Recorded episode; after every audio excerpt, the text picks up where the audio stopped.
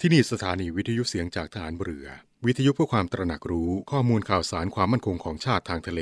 รายงานข่าวอากาศ และเทียบเวลามาตรฐาน จากนี้ไปขอเชิญรับฟังรายการ ร่วมเครือนาวีครับ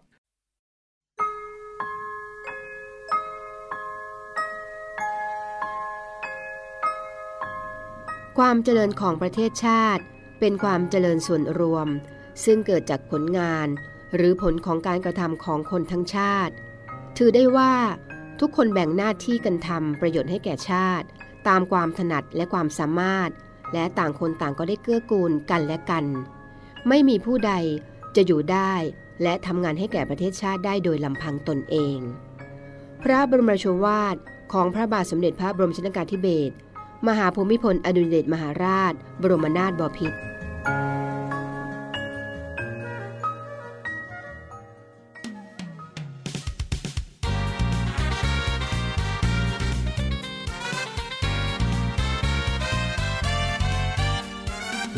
รว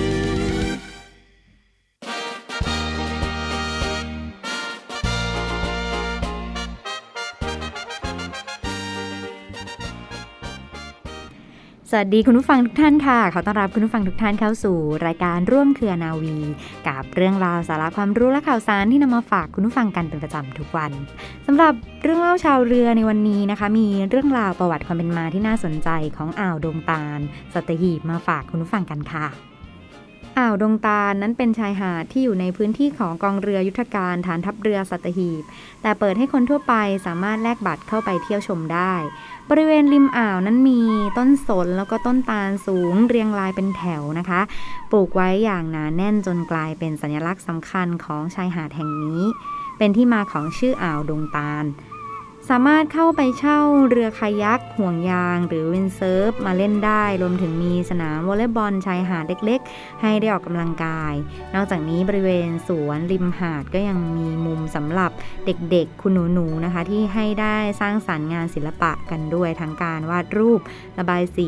ทาสีปูนพลาสเตอร์ ได้ใช้เวลาพักผ่อนให้มีสีสันมากกว่าแค่เล่นน้ำทะเลค่ะ และก็ไม่ต้องแปลกใจหากเห็นฝูงเรือใบที่บริเวณนี้มากมาย เพราะว่าที่นี่มีสโมสรเรือใบกองเรือยุทธการไว้สำหรับผู้ที่สนใจให้ได้เข้ามาเรียนด้วยค่ะ ลักษณะเด่นจุดเด่นของหาดดงตาลที่นักท่องเที่ยวจะเห็นได้ชัดเจนที่สุดนั้นก็คือทิวต้นตาลค่ะ ที่ปลูกไว้อย่างหนาแน่นจนกลายเป็นสัญลักษณ์สำคัญของชายหาดแห่งนี้ และยังให้ร่มเงาที่ชายหาดอีกด้วย โดยชายหาดที่โครงและสวยงามมีความยาวกว่า 400 เมตร ถือว่ามีความเงียบสงบอย่างสูงนะคะ โดยนักท่องเที่ยวเนี่ยจะชื่นชอบในความสงบจึงได้มาท่องเที่ยวที่นี่ค่ะ คุณฟังคะหากเราหันหน้าเข้าไปทางทะเลค่ะ จะสามารถเห็นสะพานยาวๆสำหรับให้เรือนั้นเข้ามาเทียบได้จากกลางอ่าวดงตาล ที่ทางเข้าจะเขียนว่าท่าเทียบเรือกลางอ่าวและยังมีสโมสรเรือใบกองเรือยุทธการค่ะ ถือเป็นแหล่งการเรียนรู้โดยที่มีครูผู้ฝึกสอน จะเป็นทหารเรือเอง ซึ่งสามารถพาไปชมหมู่เกาะต่างๆ ของสัตหีบที่ไม่ไกลมากด้วย นอกจากธรรมชาติกลางทะเลแล้วผู้ที่รักการมาพักผ่อนแบบเอาบรรยากาศริมทะเลก็สามารถเช่าเต็นท์พักผ่อนริมทะเลได้อีกด้วยนะคะ หาดแห่งนี้เรียกได้ว่าเป็นหาดแห่งกิจกรรมเลยก็ว่าได้เพราะว่ามีกิจกรรมให้ผู้มาเยือนได้ทำมากมาย ทั้งการเล่นน้ำทะเล เล่นเรือใบวาดรูป ด้วยสีน้ำทาสีปูนปาสเตอร์ การนวดจากแม่บ้านทหาร ซึ่งถือว่าไม่ค่อยมีที่หาดอื่นนะคะ มาที่นี่แล้วเนี่ยถือว่าทั้งคนเล่นน้ำและคนที่อยู่บนบกเนี่ยไม่เบื่ออย่างแน่นอนค่ะ หาดดงตาลเป็นชายทะเลที่ต่อเนื่องจากตัวเมืองสัตหีบเข้าไปในเขตของกองเรือยุทธการ มีถนนเลียบชายหาดสามารถแลกบัตรผ่านเข้าออกได้ตลอดเวลานะคะ และไฮไลท์สุดท้ายค่ะก็คือการที่มีในส่วนของพื้นที่กลางเต็นท์พักแรมที่ชายหาดเทียนทะเลสำหรับผู้ที่ชื่นชอบธรรมชาติเป็นพิเศษอีกด้วยค่ะ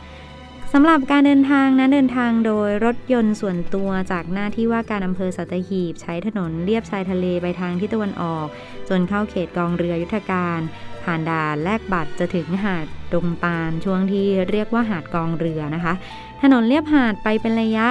ทางประมาณ 4 กิโลเมตรค่ะจะถึงด่านตรวจอีกครั้งหนึ่ง เลยด่านไปเล็กน้อยจะเป็นหาดเทียนทะเล โดยจากหาดเทียนทะเลนี้สามารถเดินทางต่อไปยังศูนย์อนุรักษ์ พันธุ์เต่าทะเลจุกเสม็ดได้อีกด้วยค่ะคุณผู้ฟัง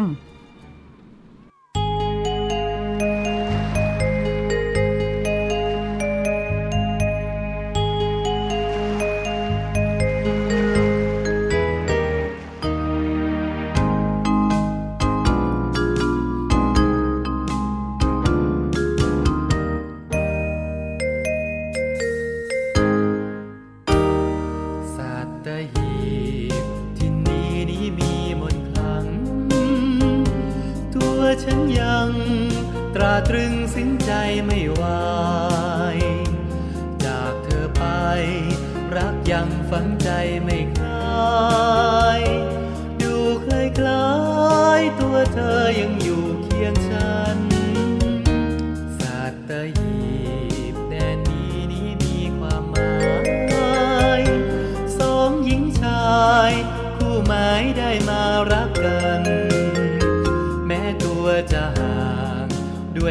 ารกิจผูกพัน คงมีสักวัน ตัวฉันต้องกลับคืนเธอ เคยเที่ยวงานวัดหลวงพ่ออี ชมท้องนาที งามซึ้งถึงกับละเมอ หาดทรายกองแก่นทิวทัดงดงามเลิศเลอ ฉันกับเธอเคยรื่นรมชมเล่นด้วยกันสัตหี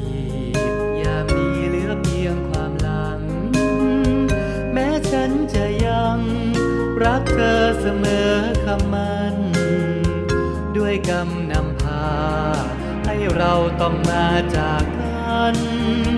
ไม่อาจเสกสรรให้สวรรค์มาเป็นของเรา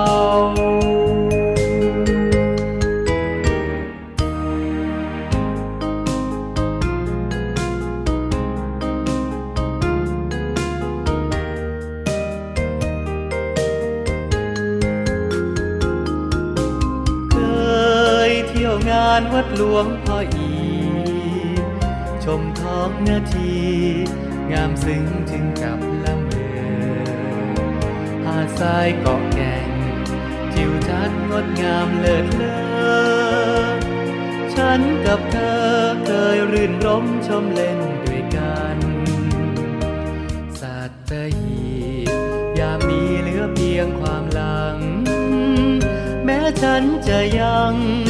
รักเธอเสมอคำมัน ด้วยกรรมนำพา ให้เราต้องมาจากกัน ไม่อาจเสกสรรให้สวรรค์มาเป็นของเรา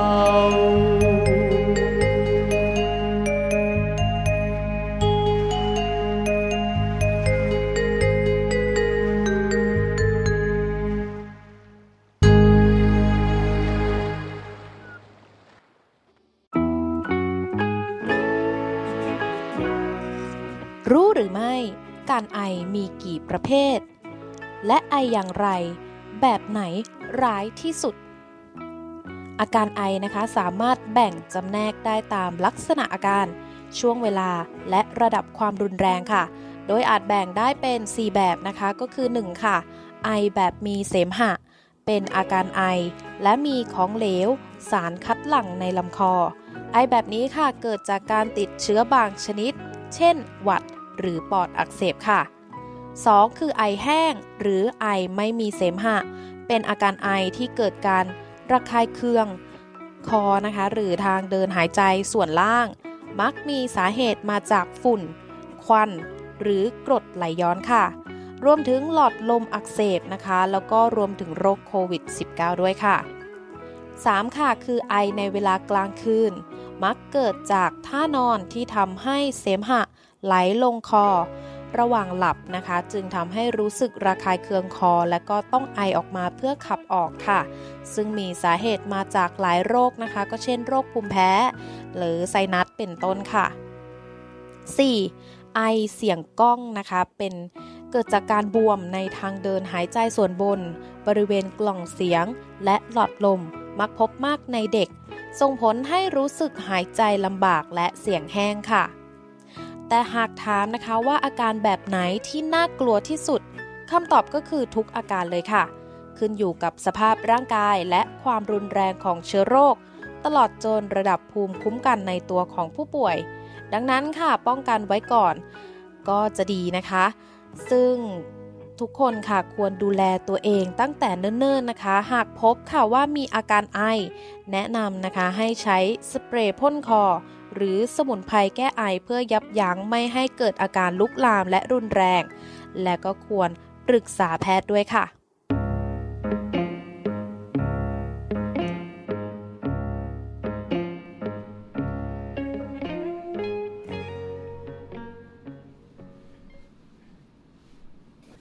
ต้อนรับทุกท่านเข้าสู่ช่วงนี้ของทางรายการร่วมเครือนาวีค่ะ รับฟังผ่านทางสถานีวิทยุเสียงจากทหารเรือ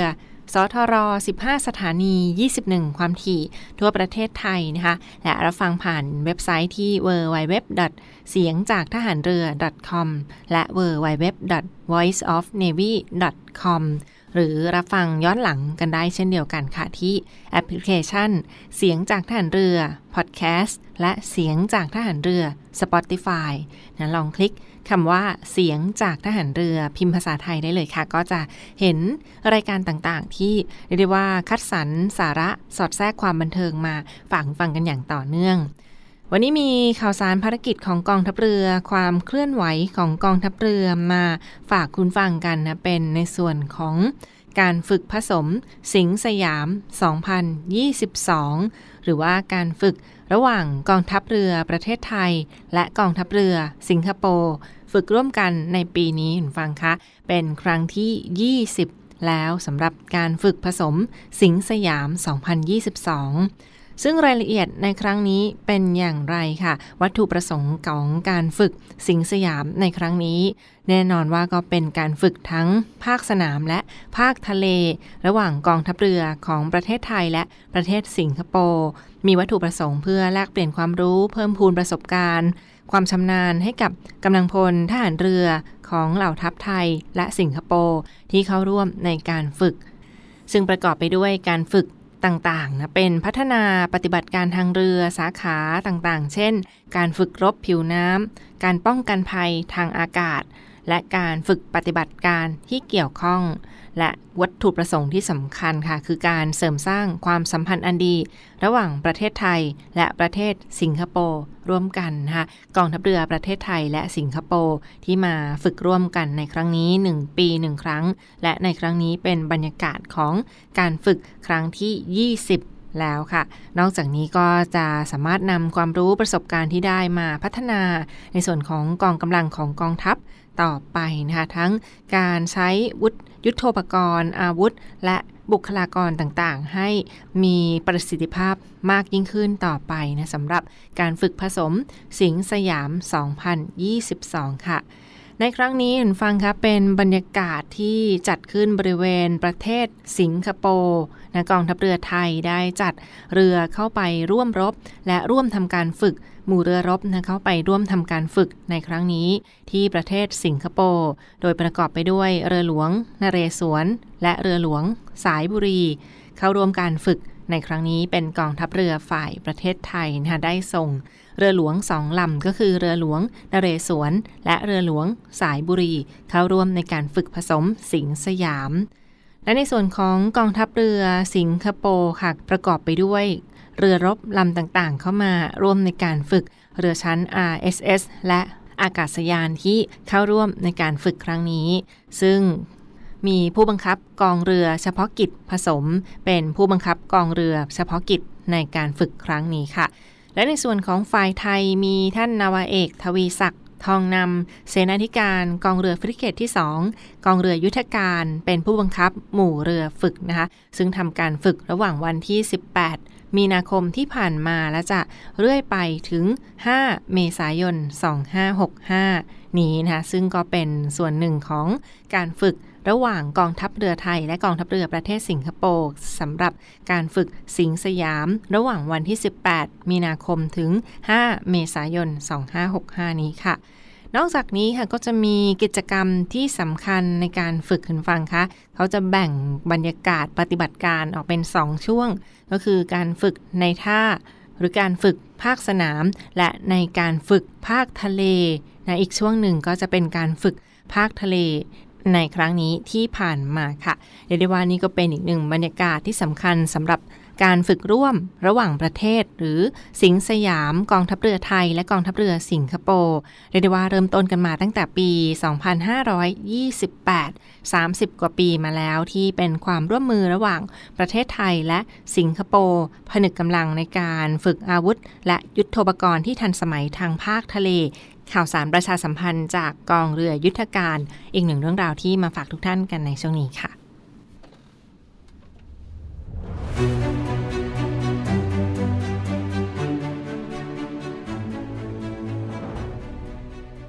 จากการสถาปนากรมยุทธนาธิการเมื่อวันที่ 8 เมษายน 2430 มาสู่กระทรวงกลาโหมในปัจจุบัน นับเป็นเวลา 135 ปี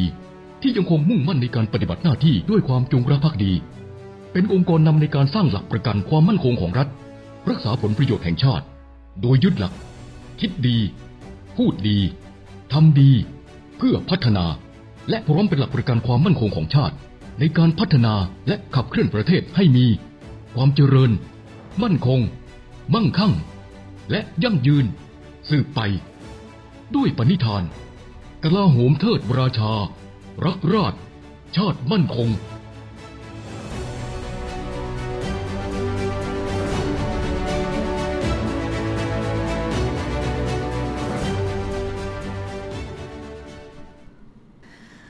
ปิดท้ายกันที่อีกหนึ่งข่าวสารประชาสัมพันธ์ กิจกรรม ความเคลื่อนไหวจากกองทัพเรือมาฝากคุณฟังกันนะคะเป็นในส่วนของกิจกรรม ศูนย์การเรียนรู้เกษตรทฤษฎีใหม่ หรือโคกหนองนา ในส่วนของกองทัพเรือค่ะ กองทัพเรือได้จัดอบรมความรู้เกษตรทฤษฎีใหม่ โคกหนองนา ให้กับกำลังพลของกองทัพเรือ เมื่อสัปดาห์ที่ผ่านมาในส่วนของกองทัพเรือ โดยกรมกิจการพลเรือนทหารเรือ ได้จัดอบรมความรู้เกษตรทฤษฎีใหม่ โคกหนองนา กองทัพเรือ ครั้งที่ 2 ประจำปี 2565 ให้กับกำลังพลที่สนใจ ซึ่งบรรยากาศไปจัดกันที่ศูนย์การเรียนรู้เกษตรทฤษฎีใหม่ หรือที่ฐานทัพเรือสัตหีบอำเภอสัตหีบ จังหวัดชนบุรีที่ผ่านมานะคะโดยมีท่านนาวาเอก กิติพันธ์กุลสิริ ปัญโย รองผู้อำนวยการสำนักกิจการพลเรือน กรมกิจการพลเรือนหารเรือ ได้เป็นประธานในพิธีเปิดค่ะ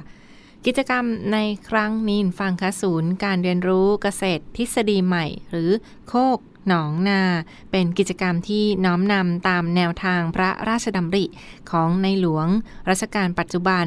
ในการอบรมความรู้เกษตรทฤษฎีใหม่ ซึ่งมีวัตถุประสงค์เพื่อให้กำลังพลของกองทัพเรือ ได้เรียนรู้ถึงกิจกรรมด้านเกษตรทฤษฎีใหม่ และสามารถนำไปใช้ในพื้นที่ตั้งของตนเองที่ตั้งของหน่วยในบ้านเรือนของตนเองได้นะอย่างถูกต้องทันสมัย และเป็นไปตามหลักวิชารวมทั้งก็เป็นการสอดคล้องกับกิจกรรมจิตอาสาพัฒนา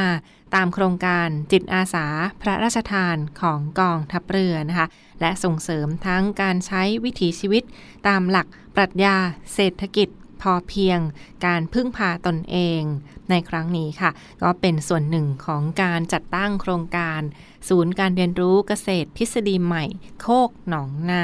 นะซึ่งมีกิจกรรมประชาสัมพันธ์กันมาอย่างต่อเนื่องฟังคะเรียกได้ว่านำความรู้เพื่อนำไปใช้พัฒนาในพื้นที่ การปลูกผักสวนครัวรั้วกินได้ และการพัฒนา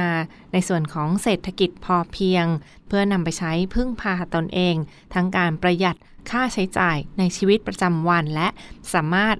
สร้างบรรยากาศที่ดีทั้งในพื้นที่ที่ดินของตนเองที่บ้านและหน่วยขึ้นตรงต่างๆ ของกองทัพเรืออีกด้วยค่ะ ซึ่งในครั้งนี้ฟังค่ะก็มีการบรรยายทั้งวิทยากร ผู้เชี่ยวชาญที่กรุณาให้เกียรติมา ร่วมแลกเปลี่ยนมุมมองความรู้ในครั้งนี้สำหรับหลักการของเกษตรทฤษฎีใหม่ โคกหนองนาจากท่าน ดร วิวัฒสัลกาทรที่ปรึกษามูลนิธิกสิกรรมธรรมชาติ และคณะวิทยากรจาก มูลนิธิกสิกรรม ธรรมชาติ ที่กรุณาให้เกียรติมาร่วมบรรยายเรื่องราวของ เกษตรทฤษฎีใหม่โคกหนองนา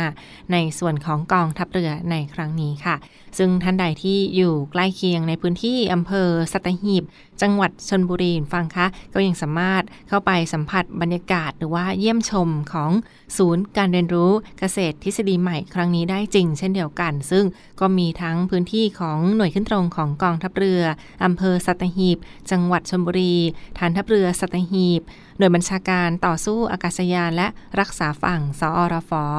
กองเรือยุทธการกรอในพื้นที่นะคะ แล้วก็เข้าไปดูทั้งภาพบรรยากาศได้เช่นเดียวกัน ที่ช่องทางของ Facebook Fanpage กองทัพเรือรอยันไทยเนวี Facebook Fanpage กองทัพเรือรอยันไทยเนวี อีกหนึ่งเรื่องราวที่มาฝากทุกท่านกันในช่วงนี้ค่ะ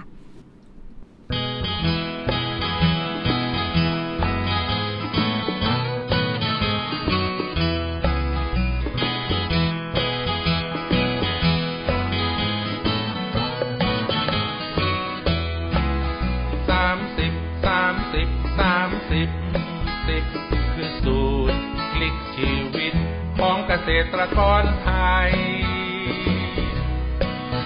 พี่น้องชาวนาชาวสวนชาวไร่จำสุดเด็ดนี้ไว้ ใช้สู่เส้นทางความยั่งยืน ประยุกต์หลักทฤษฎีใหม่พ่อหลวง จัดที่ดี วนให้สมดุลพอเพียง ให้มีแหล่งน้ำมีสวนไรนา ในรูปแบบที่เรียกว่าโคกหนองนาโมเดลโคกหนองนาเน้นดินน้ำ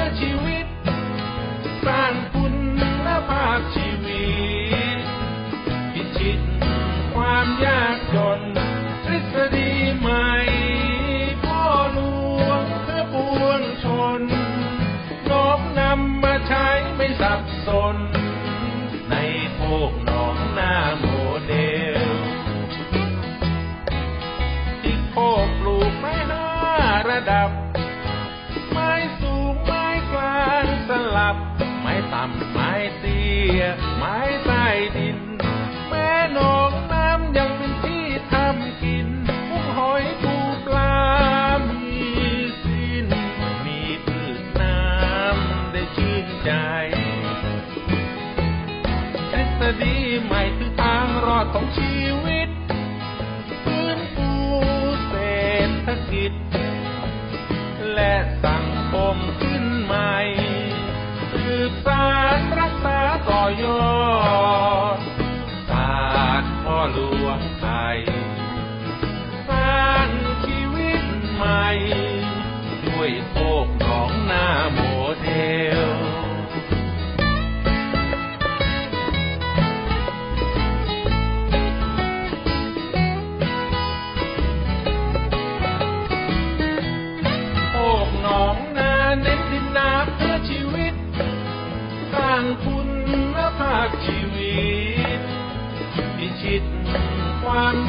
จน